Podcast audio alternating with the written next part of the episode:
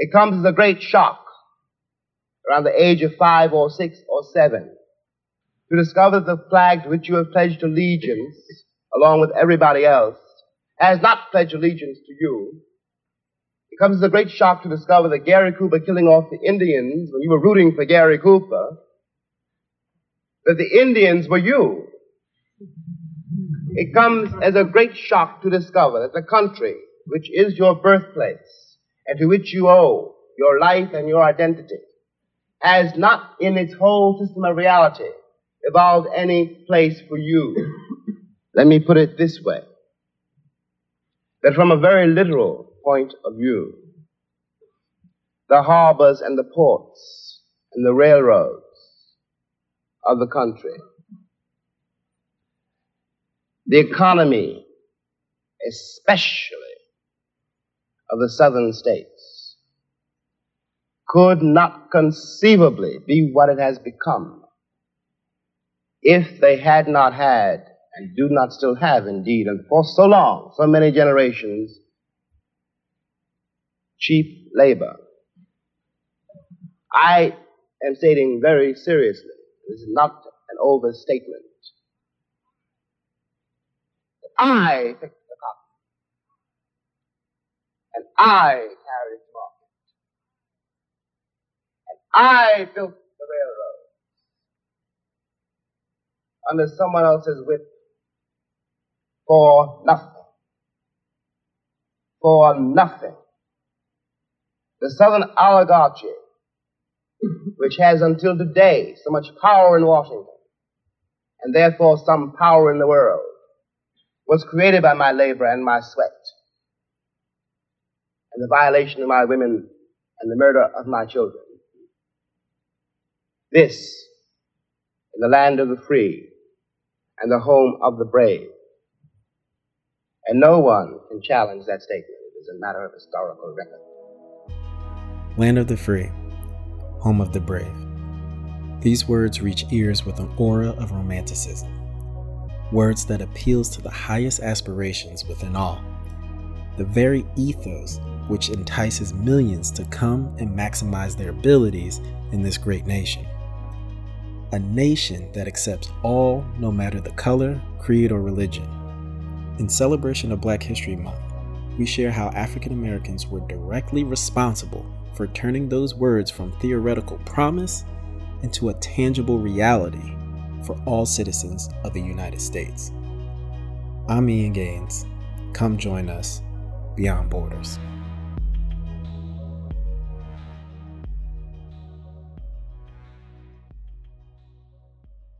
Today we have Robertson Woodward Burns. He's the assistant professor of political science at Howard University. Uh, it's a pleasure to have you.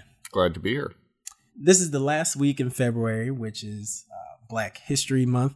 And here at Immigration Nerds, we talk more technically on immigration policy, but also uh, we do uh, cultural insights and the tie between contributions of African Americans uh, here in this country and citizenship. They played a vital role. And I think our audience uh, will definitely be able to take something away from it because a lot of them are either getting visas or looking for a green card or just interested about um, American culture and want to learn more uh, about living here. And there was a point in time where freedom protection under the law was not afforded to all people. And it's over uh, a uh, hundred years of legislations and writing and rewriting to get to this point. African Americans play a, a huge role in this. So will we would like to start. I think it would be good to do like a little uh, uh sort of timeline. First, in 1856, the Dred versus Scott case. Could you tell our listeners why is this important? What was the overall understanding of, of this case? Yeah, the Dred Scott case, the full name is Dred Scott versus Sanford, is this pivotal case in 1857. And it hinges on a few different questions, and one is the status of citizenship for black people in the United States. Now, to fully understand what's going on in this case, you have to backtrack a little bit and look at the previous 50 or 60 years of federal regulation of citizenship.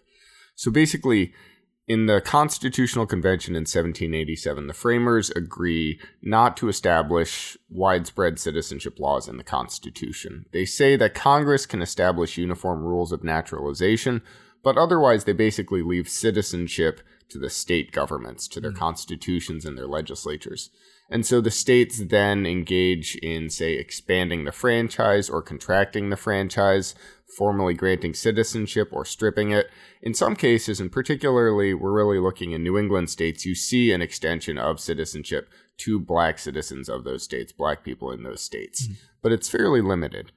Um, what happens over the intervening years is the federal government basically stays out of the way of the states. So in 1821, Attorney General William Wirt uh, says essentially that black people in the United States don't have uh, a right to the federal privileges and immunities clause path to citizenship, so that that clause of the federal constitution doesn't give them a right to citizenship. Now, uh, later attorneys general basically stick to this line. Hugh Legaré in uh, 1843, a later attorney general, claims that blacks in the United States are not citizens, but black people are rather denizens. Uh, mm. So they're closer to a status of resident, but without that full set of citizenship. Citizenship, right. sure. And the Supreme Court largely stays out of it. There's a case called Strader versus Graham in 1850, and the Supreme Court in this again rejects the appeals of black people who are looking to be able to claim citizenship or freedom status. And so, really, through the first half of the 19th century, the Supreme Court's not getting involved. But ultimately, that changes in Dred Scott versus Sandford. Hmm. Um, so Dred Scott is a really complicated case, and I'll, I'll, try to break it down as simply as I can. Okay, sure. sure. Yeah. So there's a lot going on here, and it actually begins with a very simple case that uh, gets resolved in the state of Missouri. So Dred Scott originally he's an enslaved person who belongs to Dr. Emerson, who's an army doctor, and Emerson travels. He uh, goes from Virginia and then settles in the free state of Illinois and then the free territory of Wisconsin, where he lives with Dred Scott. And Dred Scott is nominally an enslaved person, but basically is living as a free person. Mm-hmm.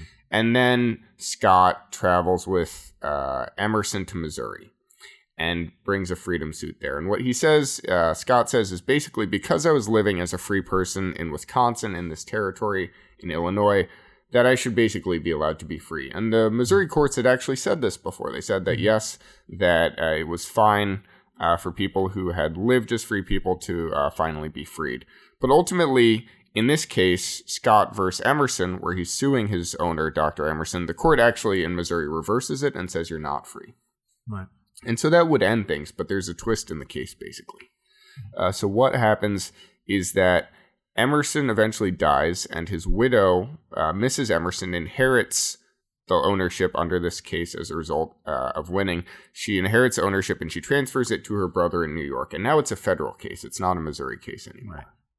And so this brings us to Dred Scott versus Sanford. Her brother is Sanford, and he sues. But what's also happening at this time is southern states are starting to realize that they have less power in Congress. There are new states coming in in the West, and there are more anti slavery seats. And so these southern states are pressing hard, and they're pressing President James Buchanan for an ant- or for a pro-slavery decision in the Supreme Court. And James Buchanan comes to uh, Chief Justice Roger Brooke Taney on the Supreme Court and says, "We need a strong pro-slavery case." And so while Scott's uh, case is working its way to the Supreme Court, the Supreme Court is also getting ready to put down a hard uh, pro slavery ruling. And so uh, ultimately, that's what Roger Brooke Taney is going to decide to do. Now, Taney, he's a pretty strong pro slavery justice. Originally, occasionally, as a, as a young um, attorney, he uh, aided some freedom suits for slaves, but essentially after that, he went uh, pro slavery pretty consistently in prior decisions. So when it got to the Supreme Court and it was ultimately uh, turned down, what was Taney's opinion on that? What was the basis that, yeah. that he used? Right. Yeah. So the facts of the case are pretty complicated, and the decision is itself pretty complicated as a result. Okay. So on the question of black citizenship, he gives it on almost an absolute no. So he says there are two paths to citizenship. When one is birthright citizenship, Right. And birthright citizenship is merely the function of being born on uh, either the land of a country and gaining citizenship through that, or gaining citizenship through having parents from that country. Those are the main paths to birthright citizenship. And so what Taney says is essentially that no, that that path is not open to uh, black citizens or black people in the United States. They can't be citizens. And he claims that uh, essentially the framers of the original state constitution, since they had jurisdiction over this, never intended to grant citizenship to black people in the United States. Now, historically, this is not the case. Uh, in fact, uh, there were early state legis- uh, there were early state statutes and constitutions that granted uh, freedom uh, and to uh, as a result of that also citizenship to black people in their jurisdiction. So Vermont, for example, in its 1777 mm-hmm. constitution, abolishes slavery at the very beginning of the constitution and basically paves a path to citizenship. citizenship. Now Taney ignores that. Uh, there is, however, another path to citizenship which is open, and that's naturalization. If you come into mm-hmm. the United States, you can be a naturalized citizen by Congress. Right. And Taney does ostensibly leave this path open. But functionally, there are not many people who are going to take that. And so he's largely closing the door to black citizenship. And then he also goes even further in this decision in claiming that Congress has limited ability to uh, ban or regulate territorial slavery, and he does that by pointing to the Fifth Amendment. But the main crux of the case is that birthright citizenship decision, and he says because it's not entrenched in those original uh, clauses of the state constitutions, and here he's incorrect. But because he says that, he then goes on to say that black people in the United States don't have a path to birthright citizenship. Got it. Well, how did that ultimately become overturned? African Americans were in this sort of limbo state after emancipation, like no longer uh, slaves, but then also they're not full citizens. So they're in this sort of middle ground. So how did they get to a point of uh, overturning that sort of decision? Yeah. yeah. So there is a gradual move to reverse some of this, and immediately afterwards, anti-slavery northern states reject Dred Scott right off the bat, and they mm. say that it's not binding in part because the court probably couldn't have jurisdiction over this case if Scott's not a citizen in the first first place. If Scott's not a citizen, then Taney could have simply thrown out the case, and it ought not to exist in the first place. Right. So it's an internal contradiction. Yeah. Yeah. yeah. So northern states never recognize it, basically.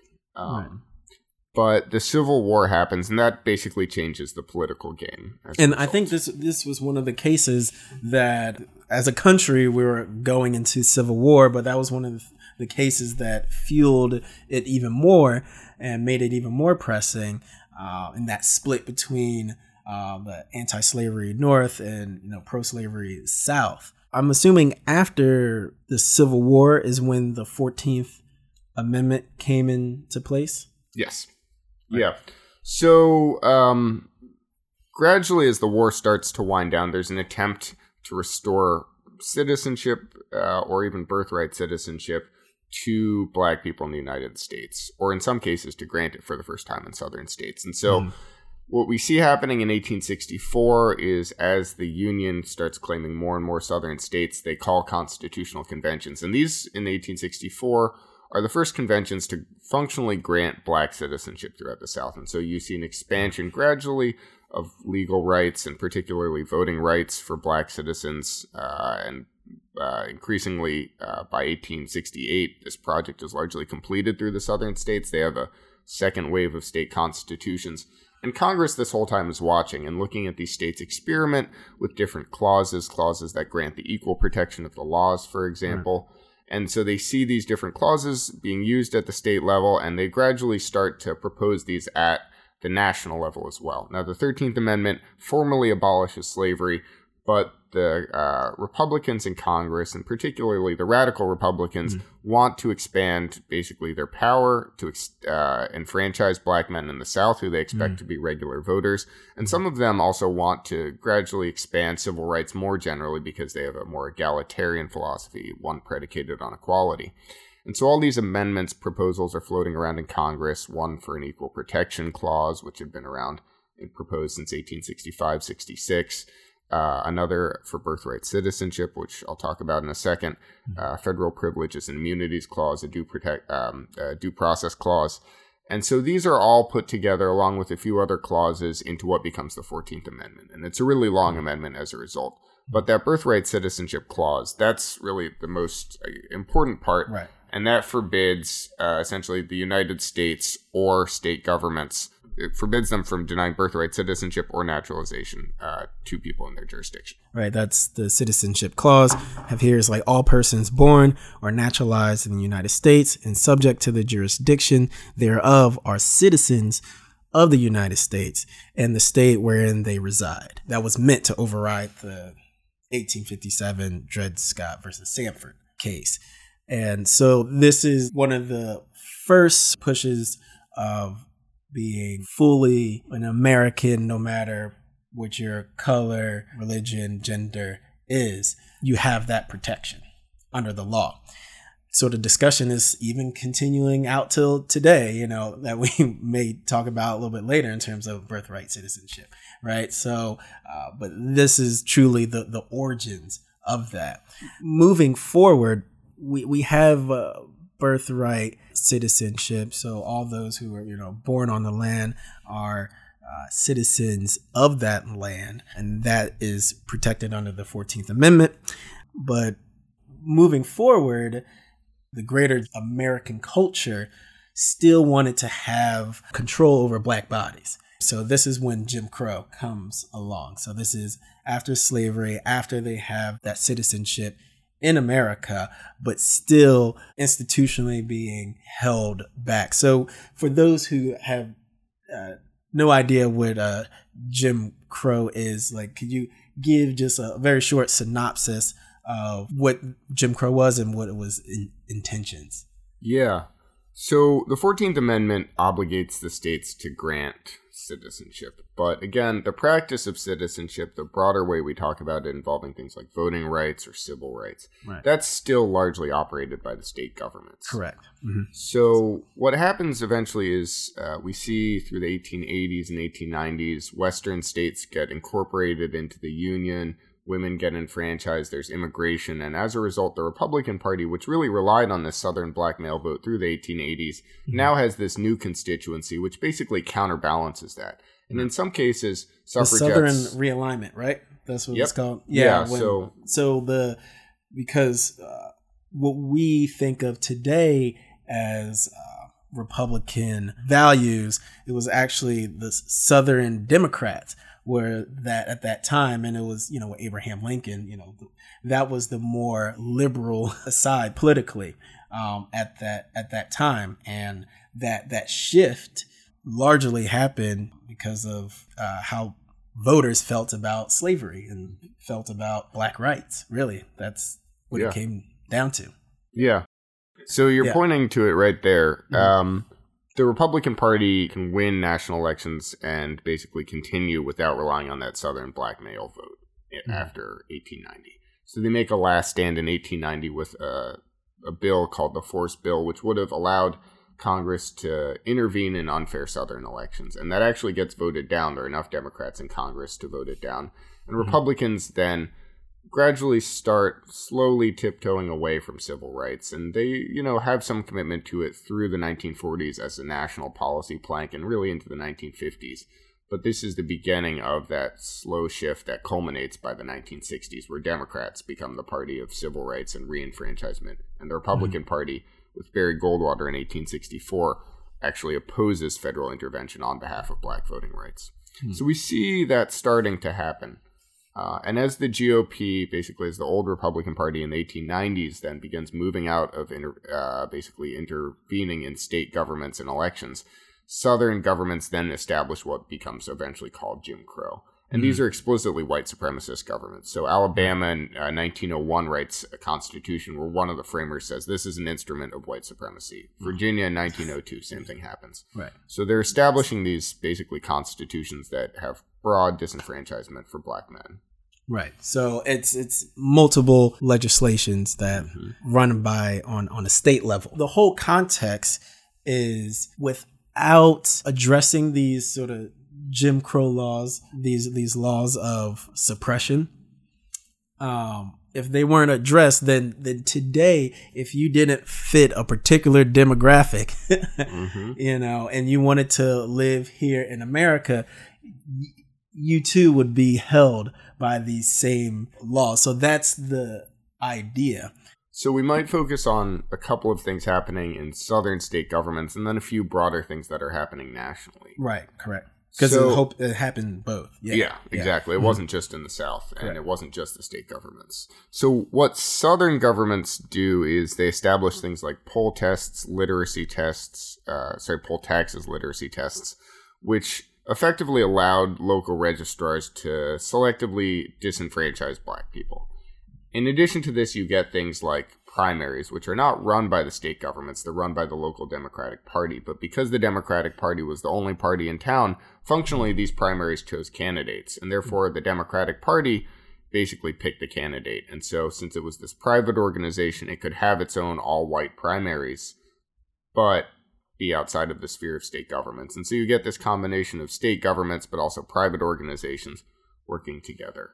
Um, mm. And so that's sort of this political disenfranchisement that you see happening at the state level. But you also see the second thing, which is basically uh, segregation is emerging, and it had existed prior prior to this. So Massachusetts, for example, in the 1850s had a segregated school system, mm-hmm. which the Massachusetts courts upheld in a case called Roberts v. City of Boston. But we see this getting rolled out, uh, or I should say, upheld throughout the South uh, Plessy versus Ferguson, the Supreme Court basically holds the separate but uh, equal doctrine is fine. So it right. says that these governments are able to do that.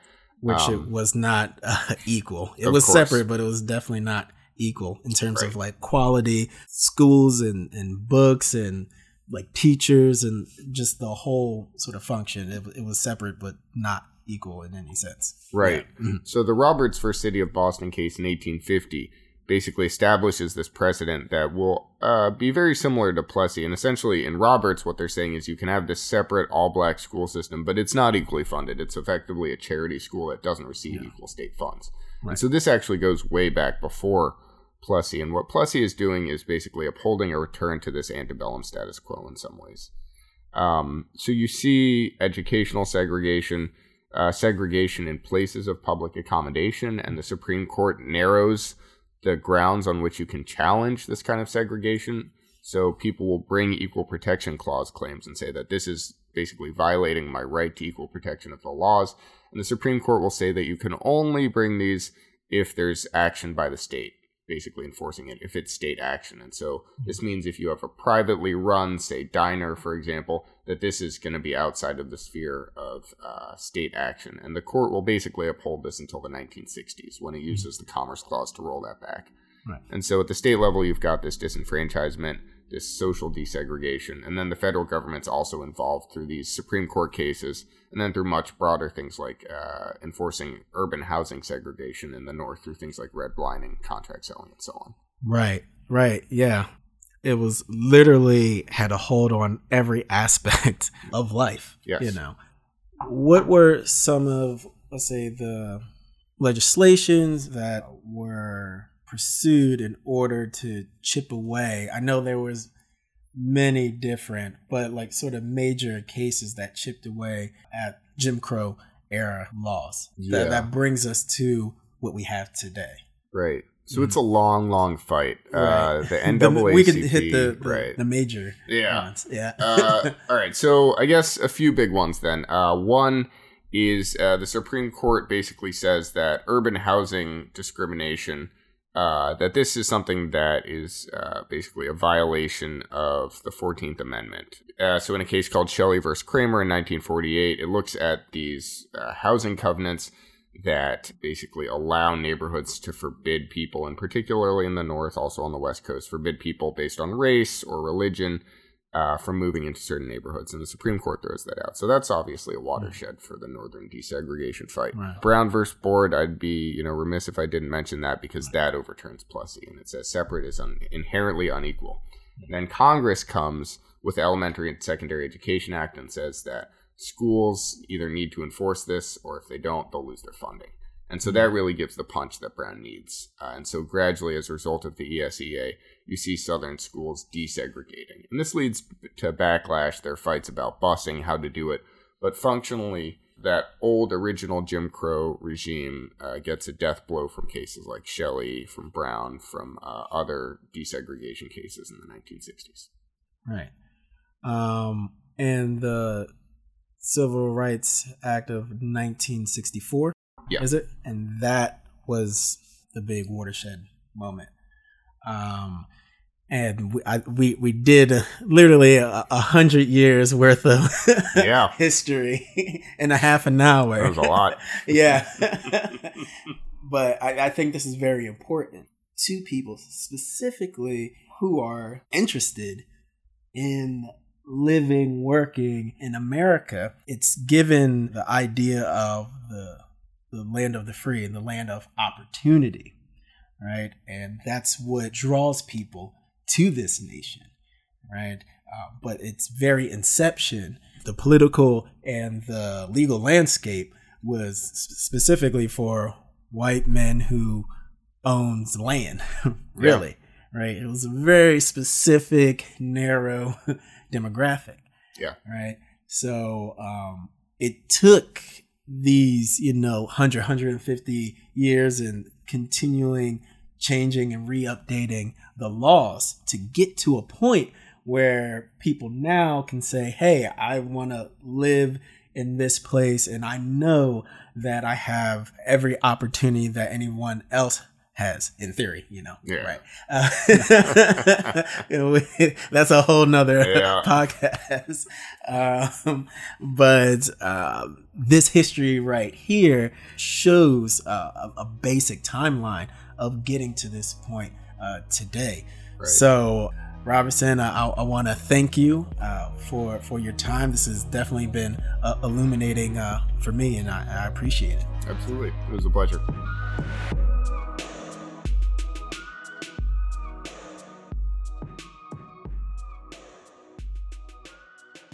I'm glad I have you here because this is like a personal sort of question for me. One, you're very unique because of your background, and also you know truly like the the history of of America.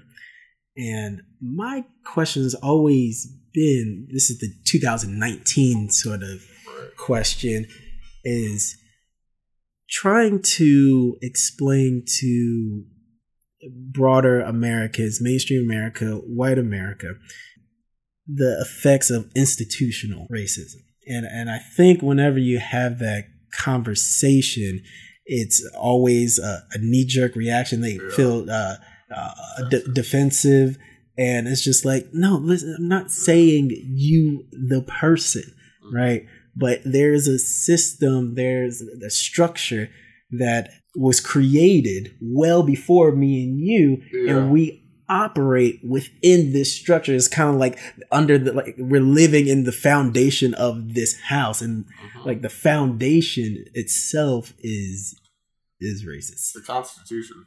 Um, yeah. So I mean, I work on constitutional law, and the Constitution I, I tend to think is a pro-slavery instrument. And that's a really hard point to make hmm. people believe, in part because mm. we're told to respect the Constitution. And so, like Dred Scott, for example, says the Fifth Amendment was framed for slaveholders, right? The decision says that.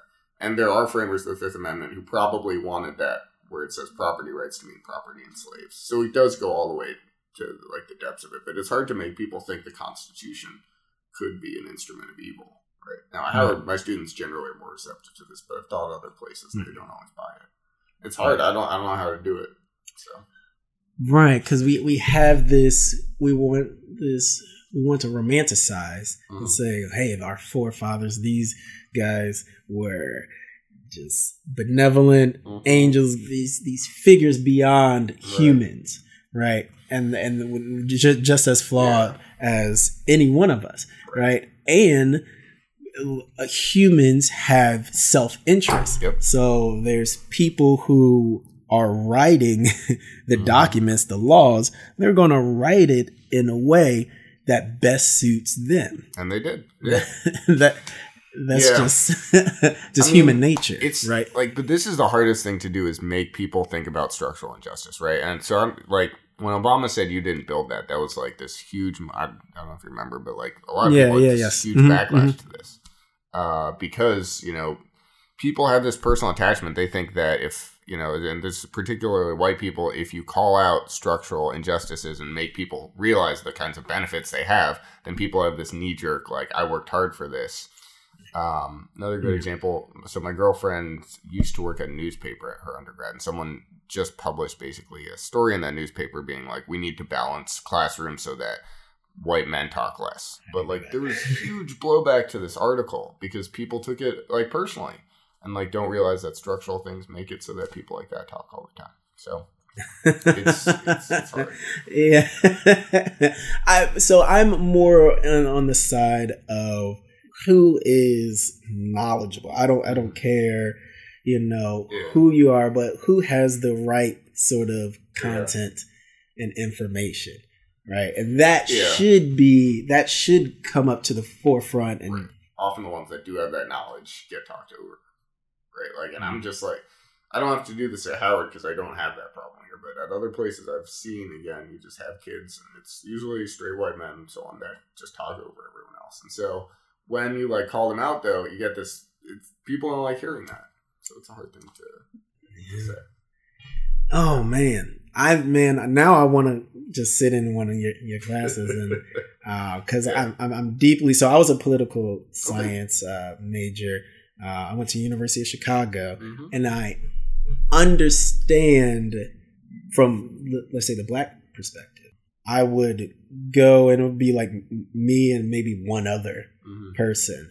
And whenever there was a project or something like that, nobody would look towards me as like, hey, to lead the group or Yeah. bring together. It was almost a is an unspoken nod to another person who was Caucasian, and it was just like, okay, yeah, you're the one who's supposed to lead the group. I'm sure other colleagues have probably told you it's just like when you raise your hand and you speak, you feel like you're speaking for all black people. you know what I'm saying? Because everybody's like, oh, what's he going to say? Is this going to be right? And there was is a, a certain uh, anxiousness. It's not. It's not very real. I can honestly say it's not really real now for me because like once you have your better sense of self and like the confidence, self esteem, then you know you just talk about what you know.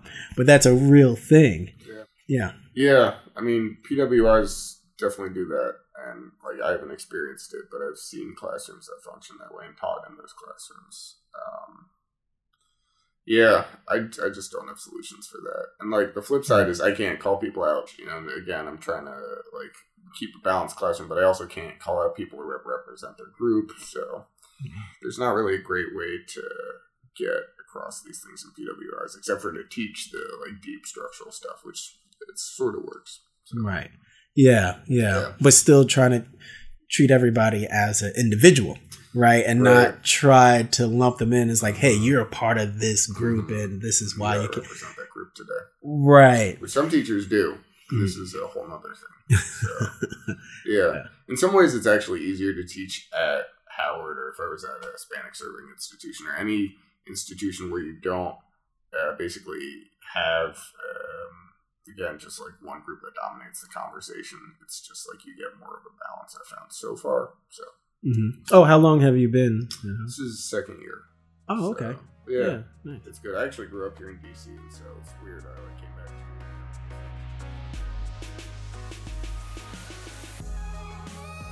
For more immigration updates, make sure to follow us on Twitter at EIG Nerds Podcast and join in the conversation. I'm Ian Gaines. See you next time.